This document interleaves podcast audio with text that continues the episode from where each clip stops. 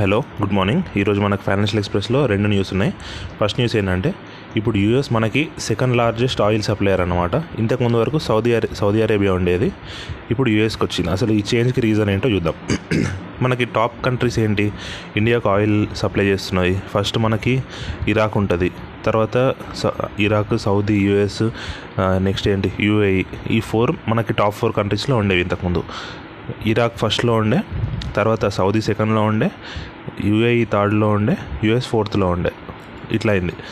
అంటే ఈ third fourth అనే ఇంటర్చేంజ్ అవుతూ ఉంటాయి అప్పుడప్పుడు. ఇలా ఉండేది పొజిషన్ మనం మనం ఇరాన్ గురించి చెప్పుకున్నాం. ఇరాక్ ఫస్ట్ ప్లేస్లో ఉంది. నేను చెప్తుంది ఇరాన్ గురించి. ఇరాన్ నుంచి ఇండియా ఆయిల్ ఇంపోర్ట్ చేసుకోవడం ఆపేసింది. ఎందుకు? టూ థౌజండ్ ఎయిటీన్లో యూఎస్ వాళ్ళు ఇరాన్ మీద వాళ్ళ న్యూక్లియర్ డీల్ వాళ్ళు ఫాలో అవ్వట్లేదు అని చెప్పి ఇరాన్ మీద శాంక్షన్స్ విధించారు. దాని ద్వారా ఏంటి? శాంక్షన్స్ ఉన్నాయి కాబట్టి ఎకనామిక్ శాంక్షన్స్ ఇండియా అక్కడ నుంచి ఇంపోర్ట్ చేసుకోవట్లేదు. అలా చేసుకుంటే మనకు చాలా బెనిఫిట్ అయ్యేది. ఎందుకంటే మనం ఇరాన్ నుంచి రూపీ డినామినేటెడ్ పెట్రోల్ కొనేవాళ్ళము. మామూలుగా ఇప్పుడు ఇరాక్ నుంచి కొన్నా వేరే ఎక్కడి నుంచి కొన్నా మనం యూఎస్లో యూఎస్ డాలర్స్లో కొనాలి పెట్రోల్. అప్పుడు మనకేంటి? మన రూపీ వాల్యూ డిప్రిషియేట్ అయ్యే ఛాన్స్ ఉంది. అది కాకుండా మన ఫారెక్స్ రిజర్వ్స్ తగ్గిపోయే ఛాన్స్ ఉంది కదా. అదే మనం ఇరాన్ నుంచి కొని ఉంటే మనకు రూపీ వాల్యూ కాబట్టి మనకు బెనిఫిట్ అయ్యేది. కాకపోతే ఇప్పుడు మనము అది చేయట్లేదు అది వదిలేయండి. ఇరాక్ టాప్ ప్లేస్ ఇరాక్ అనేది టాప్ ప్లేస్ ఇప్పటికి కూడా. సెకండ్ సౌదీ ఉండేది. ఆ సెకండ్ ఉన్న సౌదీ ఇప్పుడు ఫోర్త్ ప్లేస్కి వెళ్ళింది. యూఎస్ అనేది పైకి వచ్చింది. ఎందుకు వచ్చిందో చూద్దాం. ఫస్ట్ సౌదీ కిందికి వెళ్ళిపోవడానికి రీజన్స్ ఏంటి? ఎందుకంటే సౌదీ అనేది ఓపెక్ ప్లస్ కంట్రీ అవునా? అంటే ఆర్ పెట్రోలియం ఎక్స్పోర్టింగ్ కంట్రీ వాళ్ళ ఆర్గనైజేషన్ ఉంటుంది కదా? దాంట్లో ఒక పార్ట్ అది. వీళ్ళు ఏం చేస్తున్నారు? మొన్న లాస్ట్ ఇయర్ మొత్తము క్రూడ్ ఆయిల్ ప్రైస్ తక్కువ ఉండేది. ఈ కంట్రీస్ అన్ని ఎకనామీ డిపెండ్ అయ్యేది క్రూడ్ ఆయిల్ మీదే. వాళ్ళ ఆయిల్ ప్రైస్ ఎక్కువ ఉంటే మాత్రమే వాళ్ళు సస్టైన్ అవ్వగలుగుతారు అవునా? సో అందుకే ఈ కంట్రీస్ అన్నీ ఒక సిండికేట్లా ఫామ్ అవుతాయి. అంటే ఏంటి? ఒక మాఫియా లాగా అనుకోండి. మాఫియా అనలేము కాకపోతే ఒక సిండికేట్. అట్లా ఫామ్ అయ్యి ఏంటి వాళ్ళు సప్లైని రిస్ట్రిక్ట్ చేస్తారు. అంటే ఇప్పుడు ఆయిల్ అనేది ఆలోచించండి. వాళ్ళ దగ్గర రిసోర్స్ ఉన్నప్పుడు ఎంత ఎక్స్ట్రాక్ట్ చేయొచ్చు కదా? కాకపోతే ఏమవుతుంది? ఎక్కువ సప్లై వచ్చింది అనుకోండి ఏమవుతుంది? ఆయిల్ని మనం స్టోర్ చేయడం చాలా కష్టం కదా? అంటే వెంట వెంటనే అమ్మేయాలి కదా? అప్పుడు ఏంటి ప్రైజెస్ పడిపోతాయా లేదా? ఆలోచించండి. Onion example. ఆనియన్ పంట ఒకటేసారి వచ్చినప్పుడు ఏమవుతుంది? ప్రైజెస్ టెన్ రూపీస్ ట్వంటీ కే ట్వంటీ రూపీస్కి అయిపోతుంది. ఇక్కడ కూడా అదే. అప్పుడు వాళ్ళకి నష్టం జరుగుతుంది కదా. ఆయిల్ ప్రైస్ తక్కువ ఉంది అనుకోండి వాళ్ళకి నష్టమే కదా.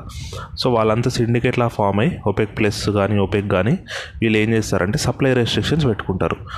అంటే ఒక రోజు ఇన్ని ఇన్ని బ్యారెల్స్ మాత్రమే ప్రొడ్యూస్ చేయాలి. వాళ్ళ కెపాసిటీ ఎక్కువ ఉంటుంది.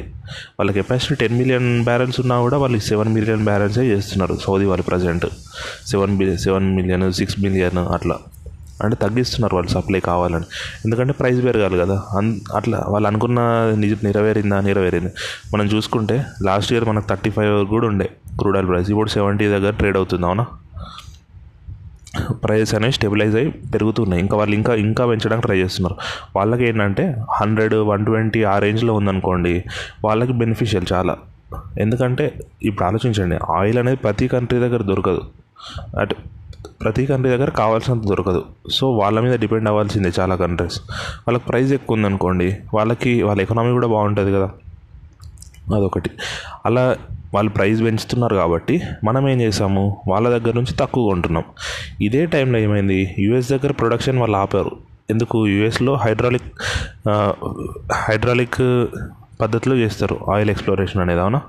అలా చేయడం ద్వారా ఏమవుతుంది? వాళ్ళకి ఎక్స్ప్లోరేషన్ ఇంతకుముందు కష్టం ఉండేది కానీ ఇప్పుడు ఈజీ అయిపోయింది. మళ్ళీ వరల్డ్ మొత్తంలో ఎవరు ఎక్కువ ఆయిల్ ప్రొడ్యూస్ చేసేది?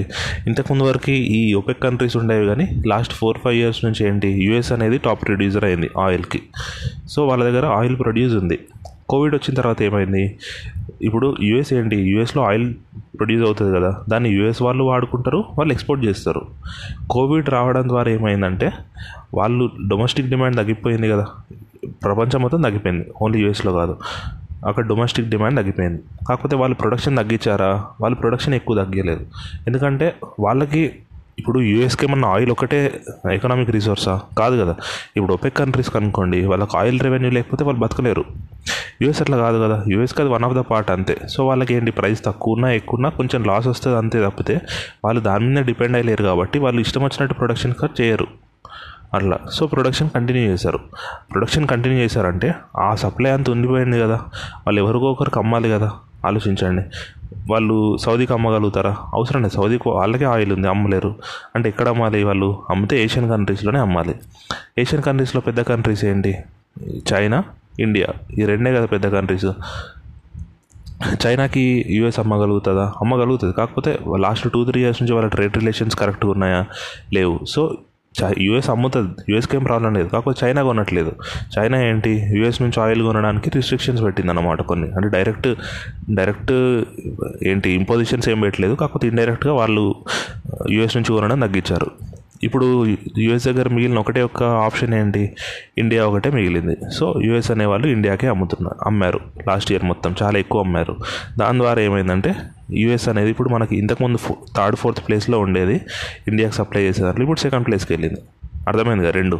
సౌదీ కిందికి పడిపోవడానికి రీజన్స్ ఏంటంటే సౌదీ దాని సప్లై ఆపింది ప్రైజెస్ పెంచుకోవడానికి కాబట్టి మనం దాని నుంచి తగ్గి తెప్పించుకోవడం తగ్గించాం. యూఎస్లో ఏంటి? వాళ్ళకి వేరే మార్కెట్స్ ఏం లేవు కాబట్టి వాళ్ళు కొంచెం తక్కువనే ఇండియాకి అమ్మారు. అంటే తక్కువ ప్రైస్కే ఇండియాకి అమ్మారు. సో ఈ షిఫ్ట్కి రీజన్ అదే అన్నమాట. ఇది ఒకటే కాదు. ఇంకోటి ఏంటి? మనం క్రూడ్ ఆయిల్ గురించి చెప్పుకున్నప్పుడు బ్రెంట్ క్రూడ్కి డబ్ల్యూటీఐకి డిఫరెన్స్ ఏంటి? డబ్ల్యూటీఐ ప్రైస్ తక్కువ. కాకపోతే ఏంటి? సప్లై చేసే కాస్ట్ ఎక్కువ ఉంటుంది అనుకున్నాం. కాకపోతే ఈ మొన్న లాస్ట్ ఇయర్ ఏమి జరిగిందంటే వాళ్ళు సప్లై కూడా వాళ్ళే ఫెసిలిటేట్ చేశారు. అందులో. మళ్ళీ ప్రైజెస్ కూడా చాలా తగ్గిపోయినాయి. ఎప్పుడైనా బ్రెంట్ కంటే డబ్ల్యూటీఐ అనేది ఒక ఫోర్ ఫైవ్ డాలర్స్ తక్కువే ఉంటుంది బ్యారెల్కి three three to four barrels so అది కవర్ అయిపోయింది అన్నమాట నెక్స్ట్ సెకండ్ న్యూస్ ఏంటి? మనకి ఒక షేర్ది ఫేర్ ఇప్పుడు చాలామంది ఏంటి మన మార్కెట్ పిచ్చి పిచ్చి వాల్యుయేషన్స్ నడుస్తున్నాయి అవునా? ఇప్పుడు నిఫ్టీ అనేది present fourteen thousand nine hundred fifteen thousand రేంజ్లో ఉంది. అది ఎక్కడి నుంచి ఎక్కడికి వచ్చిందో మనం అందరం చూస్తున్నాం. అన్ని companies fifty percent hundred percent ఏంటి ప్రీ కోవిడ్ నుంచి ఇప్పుడు లెవెల్స్ చూసుకుంటే అంత పెరిగాయి. అసలు ఇది కరెక్టేనా కాదా? ఒక్కొక్క దాని పీ రేషియోలు హండ్రెడ్ వెళ్ళిపోయినాయి. కొన్నిటి వన్ ట్వంటీ రీసెంట్ ఐపీఓస్ అయితే వన్ ఫిఫ్టీ దాకా కూడా వెళ్ళినాయి పీ రేషియోస్. అసలు ఫేర్ వాల్యూ కనుక్కోవడం ఎలా అనేది మనం చూడాలి. ఎందుకంటే ఎప్పుడైనా ఫేర్ వాల్యూలో రెండు ఉంటాయి. ఒకటి కంపెనీది కంపెనీ షేర్స్ని వాల్యూ చేయడం. ఇంకోటి ఏంటి? Relative valuation. First company share valuation అంటే ఏంటి? మన అసెట్స్ ఎంత మన క్యాష్ ఫ్లోస్ ఎంత దాన్ని బట్టి మనం వాల్యూ చేసేది. ఇప్పుడు డిస్కౌంటెడ్ క్యాష్ ఫ్లో మెథడ్ ఉంది. దాని అర్థం ఏంటి? నీకు ఈ ఇయర్ వన్ ల్యాక్ వస్తాయి cash flow next year two lakhs వస్తాయి. దాని తర్వాత ఇయర్ త్రీ ల్యాక్స్ వస్తాయి. దాని తర్వాత ఇయర్ ఇంకో త్రీ ల్యాక్స్ వస్తాయి. అట్లా ఒక టెన్ ఇయర్స్ ఉందనుకోండి. ఆ టెన్ ఇయర్స్ క్యాష్ ఫ్లోస్ అన్నిటిని మనం డిస్కౌంట్ చేసుకుంటాం. అంటే నెక్స్ట్ ఇయర్ టూ ల్యాక్స్ వస్తుంది. Next year two lakh value ఈరోజు ఎంత? అట్లా డిస్కౌంట్ చేసుకుంటూ ఆ టోటల్ వాల్యుయేషన్ వస్తుంది. దాన్ని divide by number of shares వస్తే మనకు షేర్ పర్ షేర్ వాల్యూ వస్తుంది. ఇది ఒక బేసిక్ మోడల్ ఇది ప్రతి ఒక్కరు చేస్తారు ఈ బేసిక్ మోడల్ కాకపోతే ఇది పర్ఫెక్ట్ మెథడా కాదా అనేది మనకి ఇది పర్ఫెక్ట్ మెథడ్ అనుకోలేం. ఇప్పుడు ఎందుకంటే క్యాష్ ఫ్లోస్ అనేది ఎస్టిమేటే కదా. సో ఇది వన్ ఆఫ్ ద వాల్యుయేషన్ కానీ ఇది పర్ఫెక్ట్ అనుకోలేం కాబట్టి చాలా కంపెనీస్ ఏం చేస్తున్నాయి? రిలేటివ్ వాల్యుయేషన్ కూడా చేస్తున్నాయి. చాలా కంపెనీస్ కాదు. చాలా ఇన్వెస్ట్మెంట్ ఫార్మ్స్ అట్లా. అంటే ఇది కరెక్ట్ వాల్యుయేషన్లోనే ఉందా లేదా? రిలేటివ్ వాల్యుయేషన్ అంటే ఏం లేదు. ఇప్పుడు రిలయన్స్ ఉంది. రిలయన్స్ కమ్యూనికేషన్ సారీ రిలయన్స్ జియో ఉందనుకోండి అదే సెక్టర్ టెలికమ్యూనికేషన్ సెక్టర్ ఆ సెక్టర్లో ఇంకేమేం కంపెనీస్ ఉన్నాయి? రిలయన్స్ ఒక జియో ఒకటి ఎయిర్టెల్ ఒకటి మనకి వోడాఫోన్ ఐడియా ఒకటి. అవునా? ఈ ఇక్కడ ఏం జరుగుతుంది? ఈ రిలేటివ్ వాల్యుయేషన్లో ఈ మూడు కంపెనీస్ ఉన్నాయి. అంటే ఇండస్ట్రీ టెలికమ్యూనికేషన్ ఇండస్ట్రీలో వాల్యుయేషన్స్ ఎలా నడుస్తున్నాయి? ఇండస్ట్రీ పీ రేషియో ఎలా ఉంది? ఇది చూస్తామన్నమాట. పీ రేషియో అంటే మనకు తెలిసింది ప్రైస్ ఎర్నింగ్స్ రేషియో అంటే ఈ షేర్ ఒక్క షేర్కి మనము ఎన్ని డబ్బులు వస్తున్నాయి ఒక ఇయర్లో? అది మనకు పీ రేషియో బేసిక్ మీనింగ్ అంటే. అంటే ఇప్పుడు టోటల్ నెట్ ప్రాఫిట్ మనకి సపోజ్ ఒక థౌజండ్ రూపీస్ ఉంది. అన్నీ మొత్తం అన్ని ఇంట్రెస్ట్ పోంగ పోన అందరు డిబెంచర్ హోల్డర్స్ అందరికీ ఇచ్చేసి ట్యాక్సెస్ మొత్తం అయిపోయిన తర్వాత మిగిలింది థౌజండ్ రూపీస్ అనుకోండి. ఒక హండ్రెడ్ షేర్స్ ఉన్నాయి అనుకోండి. దాని అర్థం ఏంటి? ప్రతి షేర్కి టెన్ రూపీస్ ఇవ్వచ్చు అన్న మనం అవునా? అది మనకి పీ రేషియో. అది టెన్ రూపీస్ ఇవ్వచ్చు. ఏది? ఒక్కో షేర్కి టెన్ రూపీస్ వచ్చింది. కాకపోతే మార్కెట్లో దాని వాల్యూ టూ హండ్రెడ్ ఉంది. అవునా? అంటే నీకు ఈ ఇయర్లో ఆ షేర్ ద్వారా నీకు ట్వంటీ టెన్ రూపీసే వచ్చింది. అయినా కూడా నువ్వు టూ హండ్రెడ్ రూపీస్ పెడుతున్నావు అంటే దాని పీ రేషియో ట్వంటీ అవుతున్నట్టు. అంటే టెన్ రూపీస్ దానికి నువ్వు టూ హండ్రెడ్ పెడుతున్నావు. అంటే ట్వంటీ టైమ్స్ ఎక్స్ట్రా పెడుతున్నావు. దాన్ని మనం పీ రేషియో అంటాం. ఈ రిలేటివ్ వాల్యుయేషన్ ఏం చేస్తామంటే మనం మన కంపెనీ పీ రేషియో చూడము. మార్కెట్లో అంటే ఆ ఇండస్ట్రీ ఇప్పుడు టెలికమ్యూనికేషన్ ఉంది లేదు రీటైల్ సెక్టర్ ఉంది అట్లా ఏదో ఒక ఇండస్ట్రీ తీసుకొని యావరేజ్గా ప్రతి కంపెనీది పీ రేషియో ఎంత ఉంది? ప్రతి కంపెనీది పీ రేషియో ట్వంటీ ఫైవ్ ఉంది అనుకోండి దానికంటే తక్కువ పీ రేషియో ఉందనుకోండి మనది అండర్ వాల్యుయేషన్ ఉన్నట్టు. ఎందుకంటే బయట ఒక్కొక్కడు వన్ రూపీకి ట్వంటీ ఫైవ్ రూపీస్ ఇచ్చి కొంటున్నాడు. వన్ రూపీ ఎర్నింగ్కి ట్వంటీ ఫైవ్ రూపీస్ ఇచ్చి కొంటున్నాడు ట్వంటీ ఫైవ్ పీ రేషియో అంటే.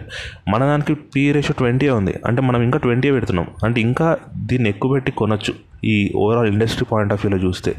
అట్లా కాదు. P ratio industry P ratio twenty five ఉంది.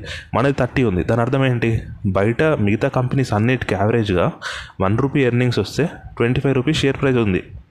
మన దగ్గర ఏంది? వన్ రూపీ ఎర్నింగ్కి థర్టీ రూపీస్ షేర్ ప్రైస్ ఉంది. అంటే మన ఓవర్ వాల్యూడ్ అయినట్ట కాదా? సో ఈ వాల్యుయేషన్ కూడా చూసుకోవాలి రిలేటివ్ వాల్యుయేషన్ ఓన్లీ మనం స్టాండర్డ్ వాల్యుయేషన్ చూసి డిస్కౌంటెడ్ క్యాష్ ఫ్లోస్ వేసి మన కంపెనీ వాల్యుయేషన్ అని చూస్తే మనకు అర్థం కాదు. ఓవరాల్గా ఇండస్ట్రీలో పీ రేషియో ఎలా ఉంది? దాని పీ రేషియో ఒకటే కాదు. పీ రేషియో కానీ ప్రైస్ క్యాష్ ఫ్లో రేషియో కానీ ప్రైస్ బుక్ వాల్యూ రేషియో అని డిఫరెంట్ డిఫరెంట్ రేషియోస్ ఉంటాయి.